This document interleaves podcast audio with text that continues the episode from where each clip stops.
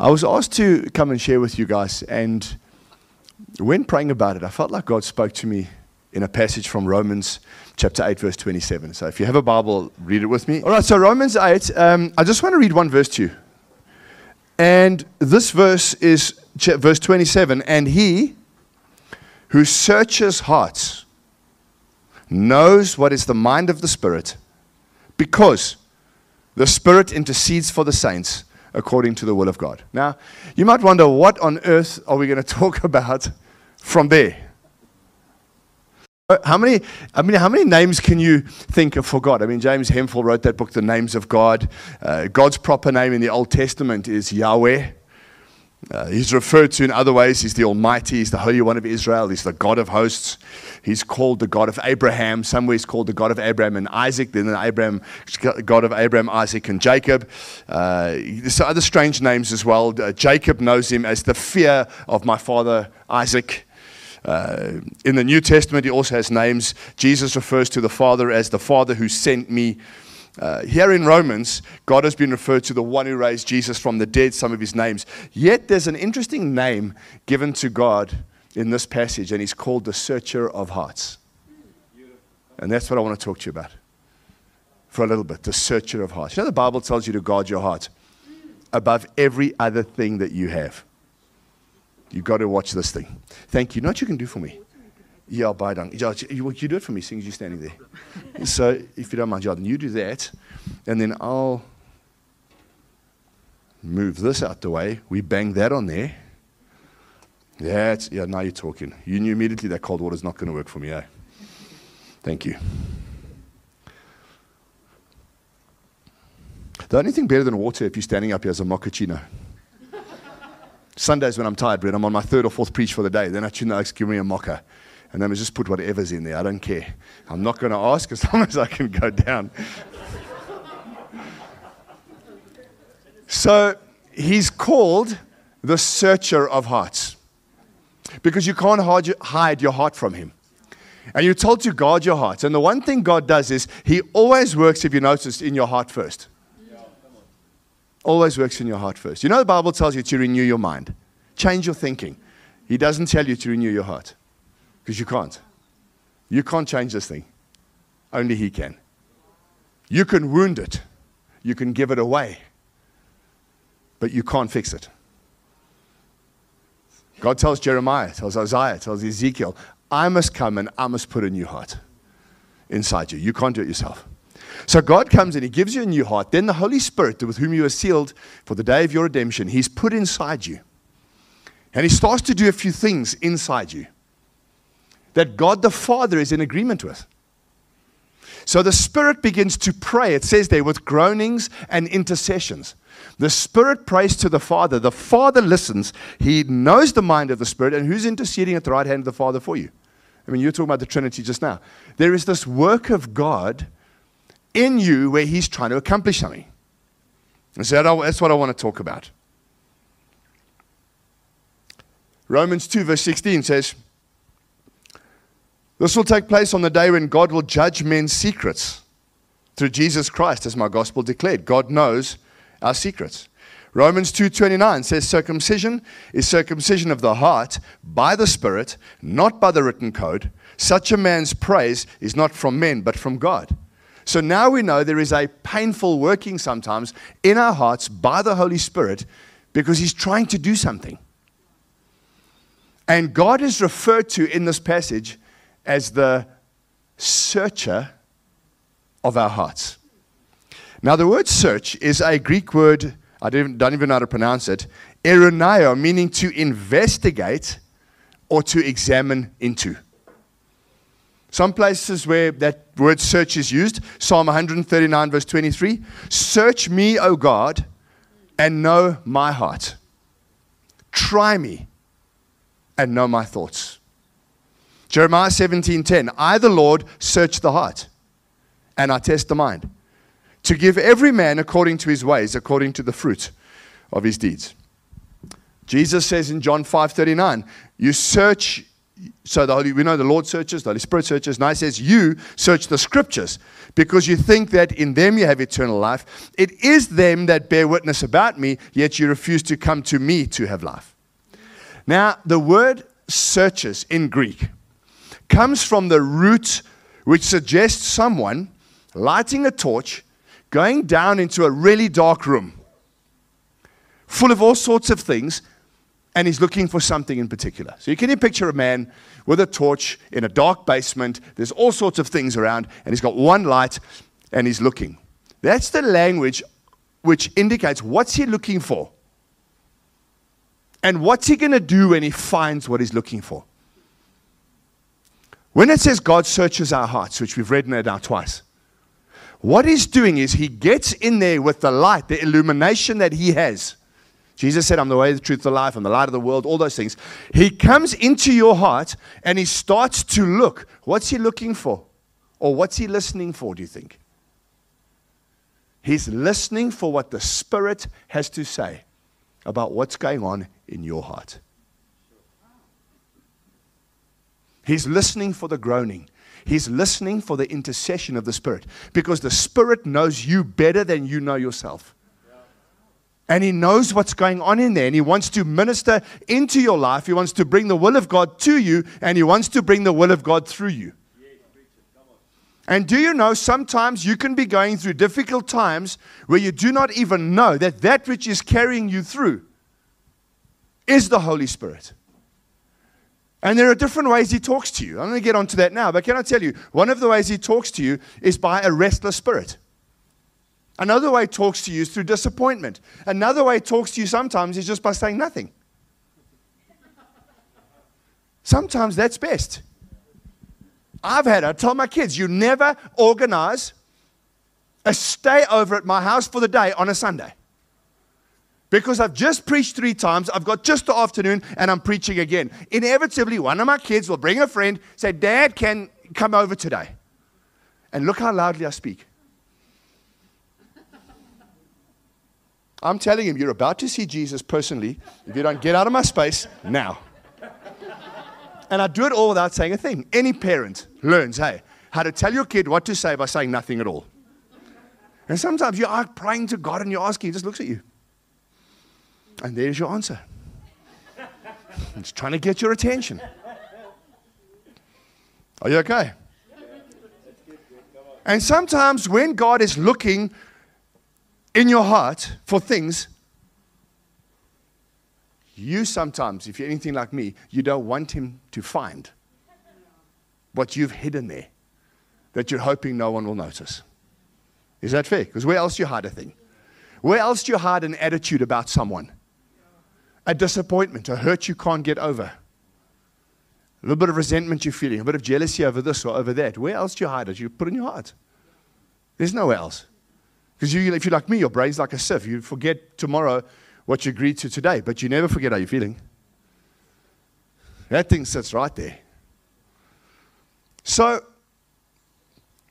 when you look at the world, the Bible says there in the book of Romans, from chapter 2 onwards, the world is groaning for Jesus to come back. The creation is groaning. The spirit in us is groaning. Why? Because this world's not in a good place. And so God looks at a world that's broken. And He says, What I want to do is I want to identify with this world. So the first way He did it was how? He sent His Son, the Word who became flesh, lived among us, identified with us, dwelled among us, took our sin upon Himself, died the sinless sacrifice for our sin, buried, raised from the dead, ascended to heaven at the right hand of the Father. He identified with the world. Then He says, I'm now going to continue to identify with the world. And I'm going to do it through a living body, the church. A living body through whom I'm going to get, again identify. I'm going to go into a world that is broken. And I'm going to begin to minister to that world. And so we know, we as the church have been sent into the world. We're a city on a hill, light of the world. We're a fragrance, we're ambassadors, all that language. We've been sent into the world with a mission, a responsibility from God to a world, quite honestly, that's going to hell. Is that fair? Yet, most churches are running around playing games. Meeting together on a Sunday, doing this and that. Nothing ever changes. Nothing ever happens. Nothing ever goes on within them. They're making all these promises, all these things, all the, but nothing ever materializes. But you're sitting with a people in whom is the Holy Spirit of God. When He dwells within you, what do you think are the kind of things He wants to talk to you about? Now remember, the Spirit is making intercession and groanings to the Father who knows the mind of the Spirit. They are engaging each other inside of you towards an objective. And I want to tell you that objective is not the thing you're hoping for. It is the thing He wants to do in and through you for the sake of the advance of His kingdom. This is important what I'm saying. If I could, I would love, I'm not to, but I would love to digress for a moment and talk to you about the reality of prayer. I am so over most of the way people pray. Because we act like prayer is something we're doing. When prayer is a response to the first action of God. When the Spirit is groaning and when the Spirit is interceding for the Father on your behalf and He speaks to you, your prayer is always a response to the first action of God. That's why Jesus said, when you pray, don't use many words. then you go minister in some churches and they have a four and a half hour prayer meeting. Jesus said, You will not be heard because of your many words. But we think, no, we must. So I'm glad you clapped for me when I came up. Because I know the next clap is when I get in my car and I push off. I get it. Is that all right? Jesus also says, Your Father in heaven knows what you need before you ask Him. So then, when you're going to pray, let me tell you how to pray. Our Father in heaven, hallowed be thy name, thy kingdom come. Thy will be done here on earth. So, in other words, He's not so concerned about the fact that your relationship with your chick isn't working out. Are you okay? That's your biggest issue.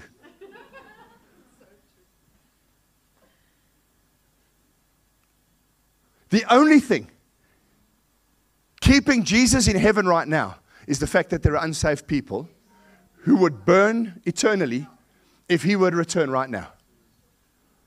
Now, you may be someone who's saved and your tax return's due. So it's like, Lord Jesus, come now. You hear what I'm saying? Final exams. I'm, I'm right. I'm in matric. Final exams, trumpet sound. I want to hear it. But it's essentially a very selfish act. Because that thing which keeps the Father in heaven is that reason that his son died the horrible death he did that violent love act toward the world because people need him. So now he takes this church and he says, Right, I'm going to take this church and I'm going to thrust the church into the world, and it's going to be an incredibly impactful time. As we saw in the early church, people responding, getting saved, a whole lot of things happening. But today we're seeing it in pack, uh, pockets, we're not seeing it enough. Why? Why aren't we seeing the pushing through we ought to? That's what I want to talk to you about right now. When the Father lights his torch or lights his lamp and he walks into the dark, deep recesses of your heart and he's listening for the Holy Spirit's groanings and intercessions based on what's going on in your heart, what is he listening for? Six things I want to share with you. Number one, he is searching for your heart after Him. That's it. He's longing for your heart to be after Him. When He looks inside, does He find a passion for Him or a passion for church life? When I got married, oh, before I got married, Vanessa and I, we, we, we're getting to know each other. Uh, as I said, it's like a bit of an arranged marriage. And uh, so we started to meet and have coffees with the el. It's just ridiculous. I mean, I'm flipping nearly 50, and I've got to have my elders chaperoning me. If I could rewind the clock, I'd do it very differently. But I, I mean, we you so want to be squeaky clean that you take it to ridiculous levels. So we're sitting down having a coffee. Our eldership couple sitting over there looking at us thinking this is hilarious. and I just want to fire them and tell them to push off.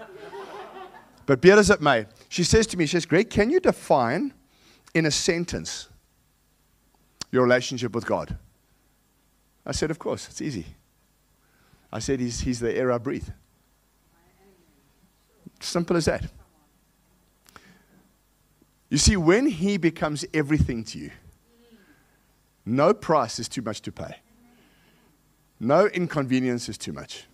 Now, please hear what I've just said. I had been leading a church for 23, 22 years.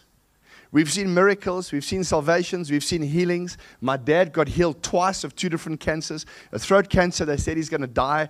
Uh, uh, uh, colon cancer. We've seen him healed, healed miraculously. I've done so much, then my wife gets cancer. And every other prophet's prophesying she's going to be fine. No one ever came back to apologize afterwards. Let's be honest.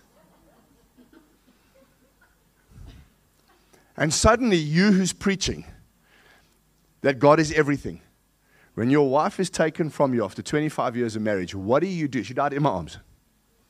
What do you do? When people are watching now, how much of what he says is true? In the days and weeks following, in that I can't describe to you what it's like to be in that place, but when it happens, who do you hold on to? How do you hold on? Who's enough for you? What is your attitude? I went into some very dark places because I, I really had to have some real discussions with the Lord on this. Because if I bottled it in that heart, I'm in trouble. Because all I got to do is go to my eldership team and they would fully understand. And I just give the keys to my office and say, Well, I might have started the church. There may be a lot of people in that church, but I say, Yeah, I'm gone. I'll see you next year. And you know what? They would have handled it. They would have paid. They would have done whatever. I would, they would, I would have ridden that sympathy card for at least a year. But the issue at hand is this. And I, three weeks after she died, I stood in the pulpit and I preached from Psalm 60 Take me back to the rock. And this was my point. I met Jesus Christ at the age of 18. He called me, He put a call on my life. At the age of 23, I met my wife. At the age of 47, she died. But the call of God that came at the age of 18 carries me through because the Lord gives, the Lord takes away. It's easy to sing the song until it happens to you. And why I'm hitting this point is the first thing He looks for in you is simply do you have a heart after Him? Because if you have a heart after Him, nothing ever can take you away from the passion of doing what He's called you to do. Now, I gave you a very extreme example because that was just my, my story. Yours might be disappointment, betrayal, rejection, eh? all sorts of issues that may arise in serving the Lord. That which will derail you is when He is no longer primary and other things are. The calling, the church, the this, the that, my kids, my wife, my job, my na na na na na. He's looking to see, am I first? What's the greatest commandment in the Bible? Do that thing above everything. Because when you're in love, you look at. When you're in love, your decisions are based by that. Your activity, your actions follow. This is the longest point, right?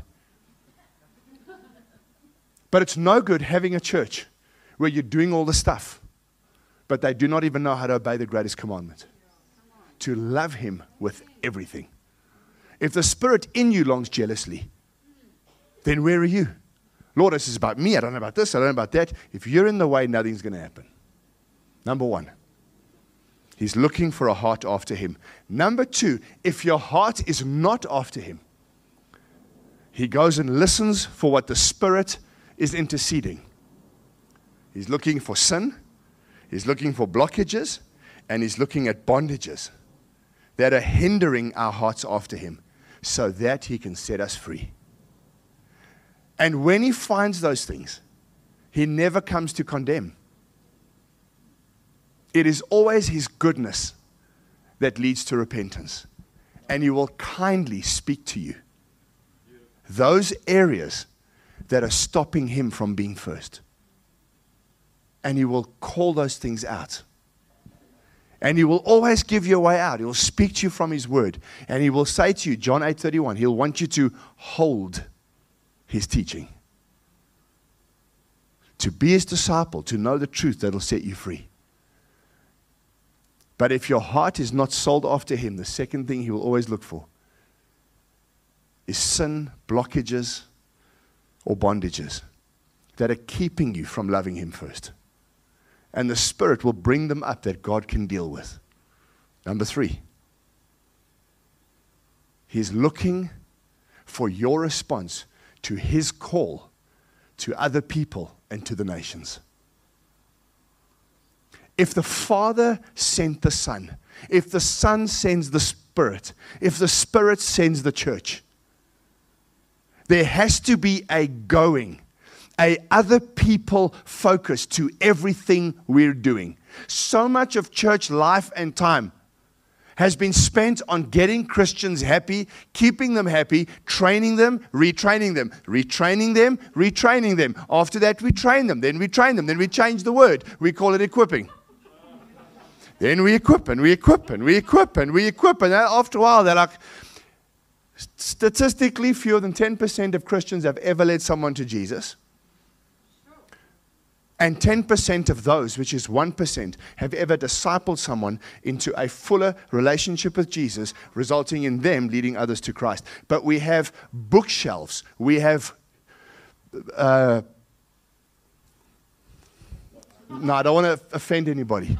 There's enough resource out to help Christians become the fattest, most selfish people on planet Earth, where all they revolve around is what makes me. That's why I don't want to say anything, but you go to the church who's going to help you feel better. What's your best life first? You're going to go and assess a church by what it can do for me, for my kids. Does this work for me? People leave church. How was the worship? Who gives a continental how the worship was for you?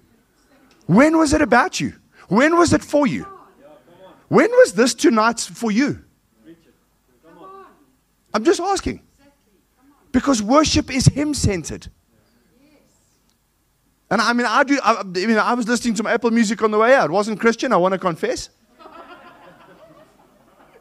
and my one Bob Dylan song ran 11 minutes. So after four minutes of Dylan, I thought I've had enough now. You know what I do? I just press next one. Billy Joel comes on. Beautiful. I love it. Let's listen. After that, some Dire Straits. Mm, great song. Next one. You can't do that in worship because that other music was for my entertainment. It's my Apple iTunes account. I chose that. But when it comes to worship, it's not about me. You walk out of church, you nudge your wife. What did you think of the service? The question is, were you convicted? Has your sucky attitude changed? Did you walk in here with flipping issues and you're walking out with the same issues? More now. Is the Holy Spirit knocking on the door of your heart, but you're such a superior? Do you have any idea what's going to happen when you stand before Him? And he does that look.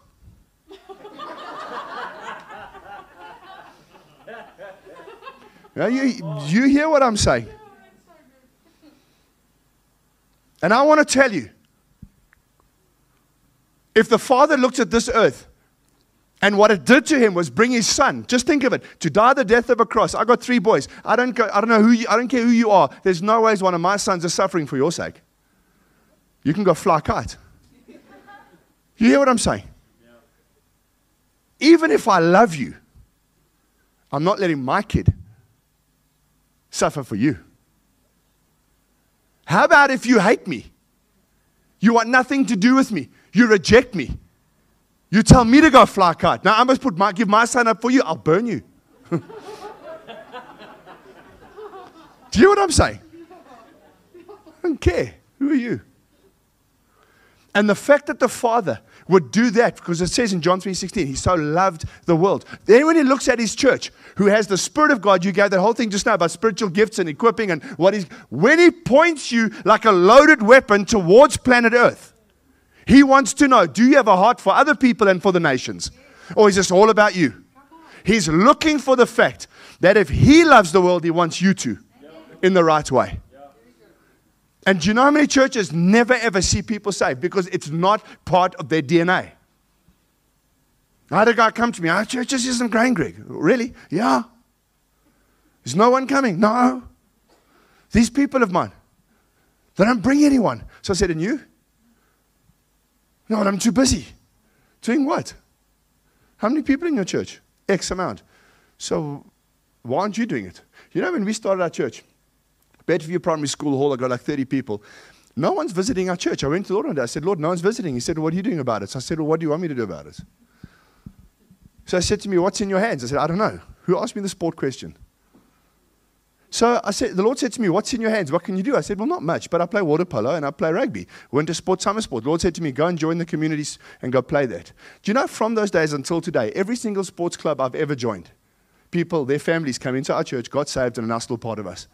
From rugby to water polo to boxing to a, a motorbike crew I now ride with to CrossFit to whatever I do, reaching them for Christ, bring them in because the Lord said to me, You do it. The people aren't going to do it till you do. It's got to become part of the DNA of, of your life.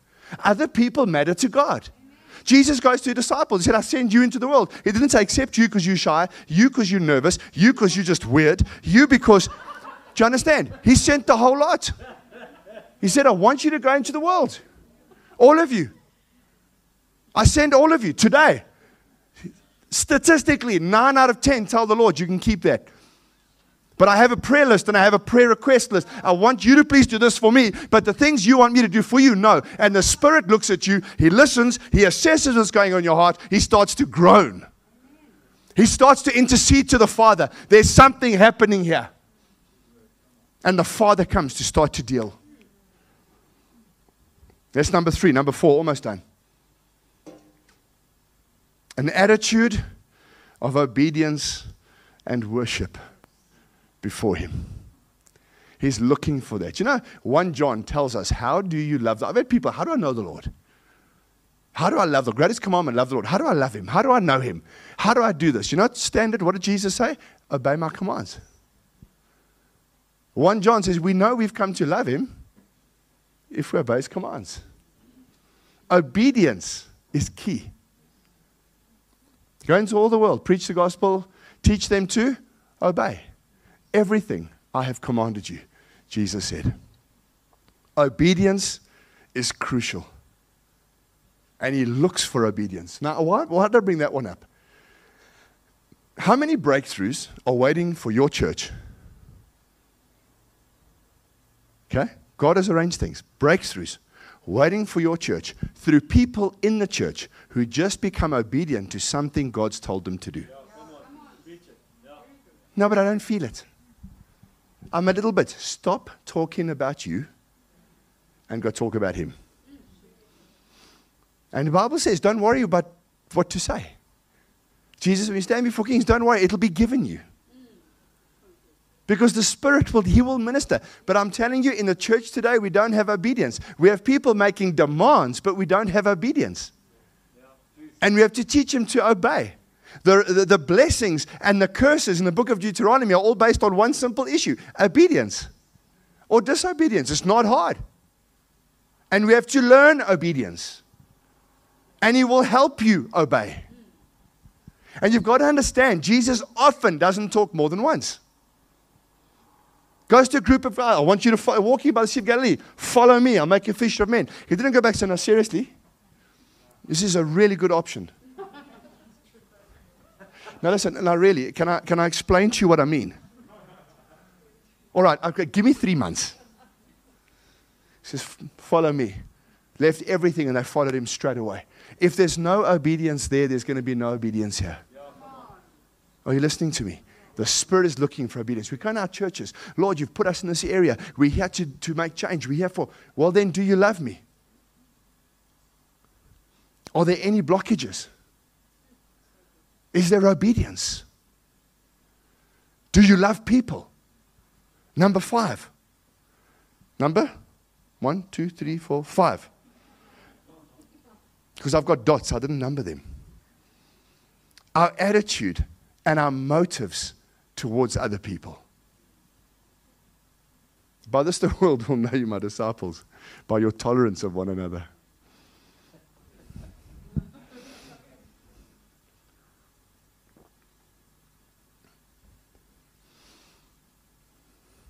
Is your attitude towards other people? Is it good? Yes, He wants to know in our hearts we're not carrying stuff towards other people. It's important to Him, eh?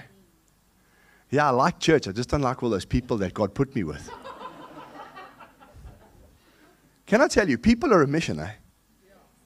People, we always hope. eh, If people join my church, I want a family of five husband, wife, both big earners, perfect kids. They come into the church, they tithe, they keep quiet, and they leave again. That's what we want. It's not what we get. Church is a very messy nursery.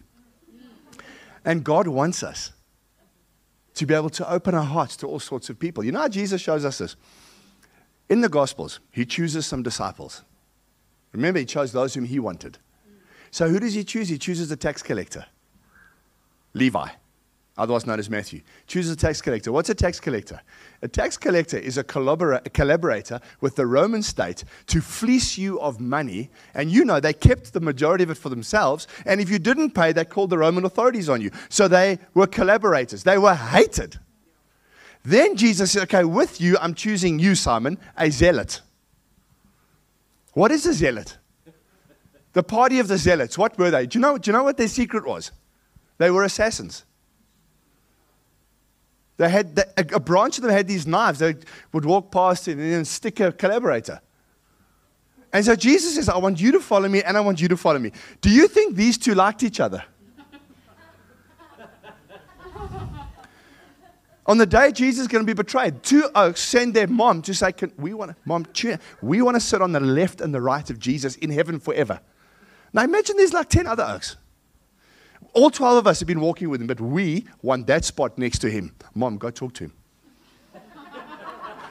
when Jesus said, you know, the first will be last and the, you must serve the great, you know that whole thing? When he says that, it says, and the others were indignant because they got there first.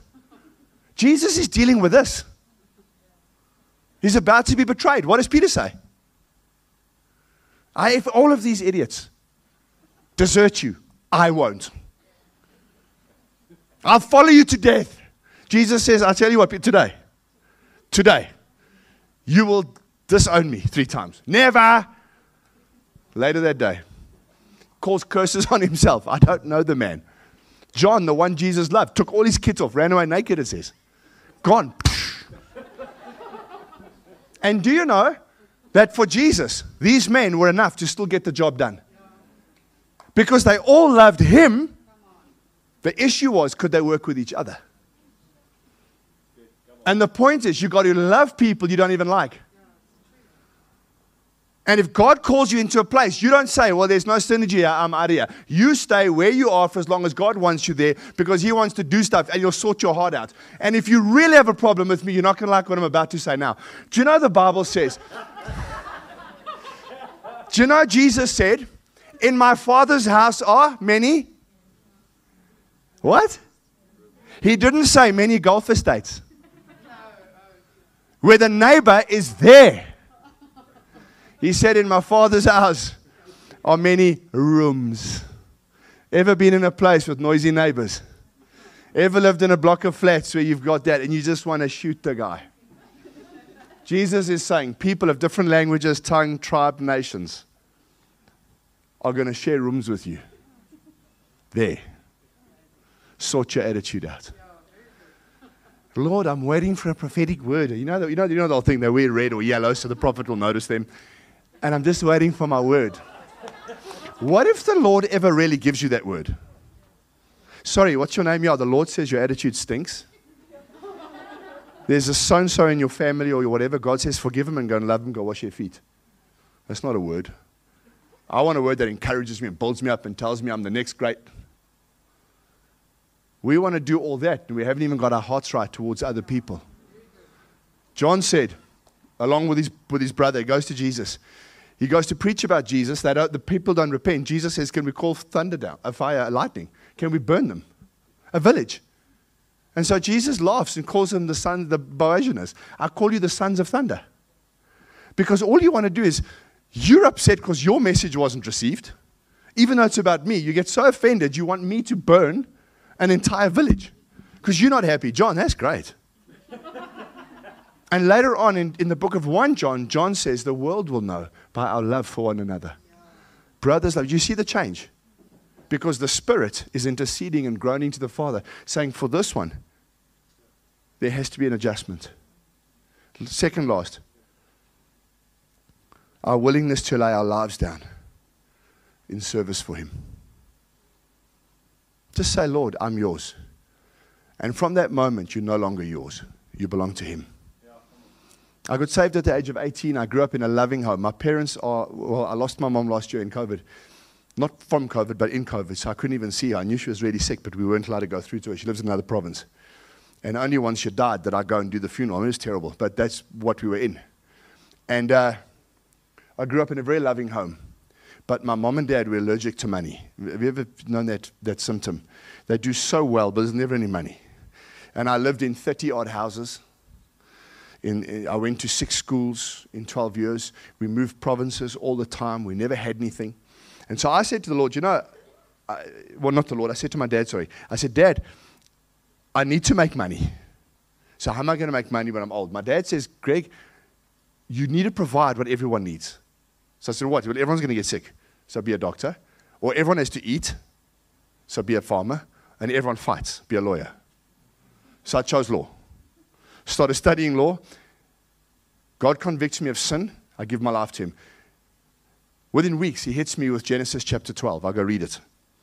And Genesis 12 says, Leave your father's house, your people, go to a place I will show you. And over the next couple of days, I'm an 18 year old. God begins to speak to me over the next week or two and says, I want you to leave university. Now, my folks, by the way, when I did leave that first year, it took my parents another three to five years just to pay off the first year with the library costs and the books and the fees and the everything. And I go to my parents, they're coughing for me to be there, and I say, Listen, I'm leaving. Why? I don't know. What you're going to do? I don't know. What's your future? I don't know. Well, you're in here now. You got in. Stay.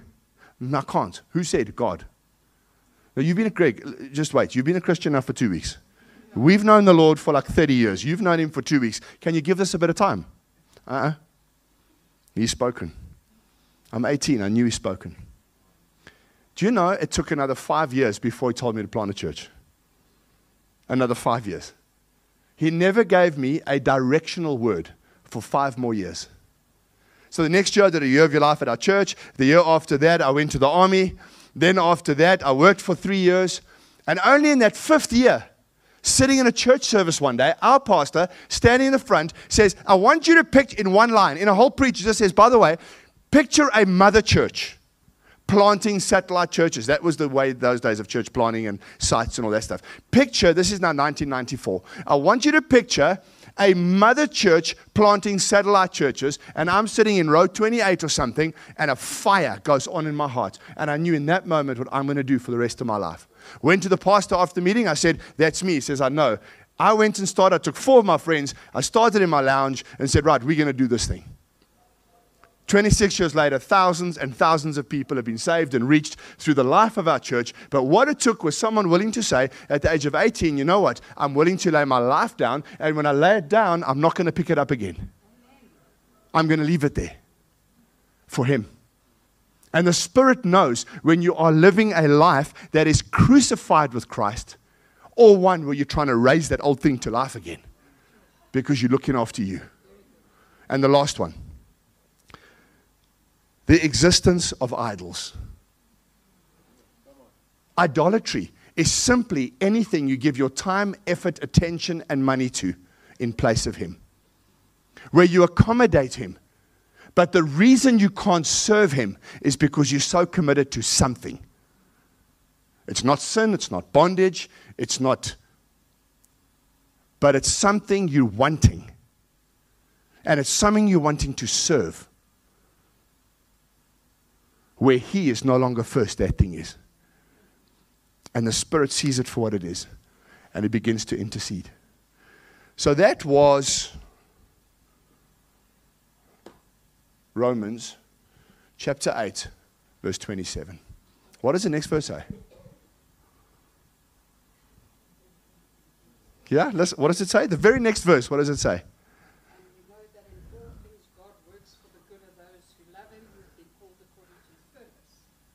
So do you see why verse 27 is important? Because the next, very, the next verse says, God wants to work all things in your life for your good.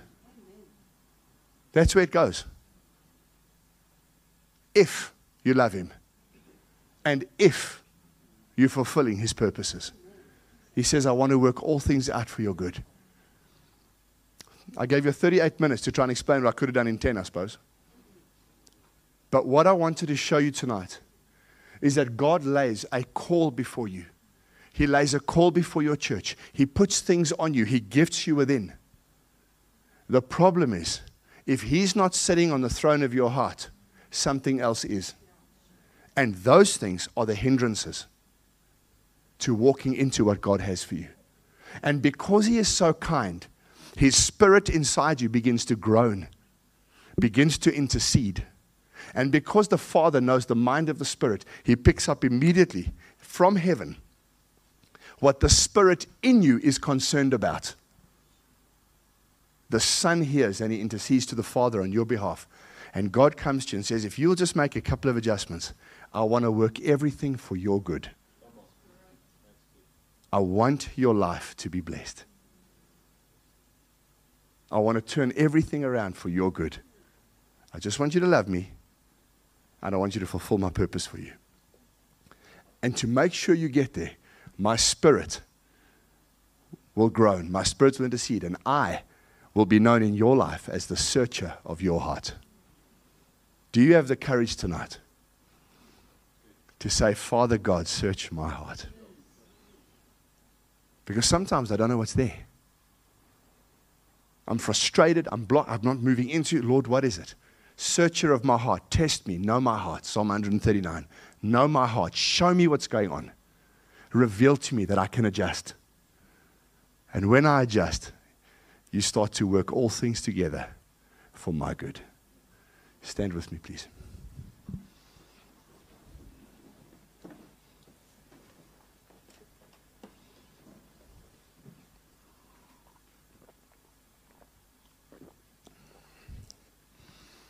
Are you okay? So, I would like to presume that every person in this room is a Christian. I mean, it's a leaders, I mean, it's a training time, it's late at night on a Friday. I would like to think the fact that you're here means you're a follower of Jesus. but can I just say, you might just be a churchgoer. No, but I believe in Jesus. So does the devil. You know that? When the demons saw Jesus, they said, We know who you are. You're the Son of the Most High. You can know exactly who He is. You can believe in Him even. Doesn't mean you're going to heaven.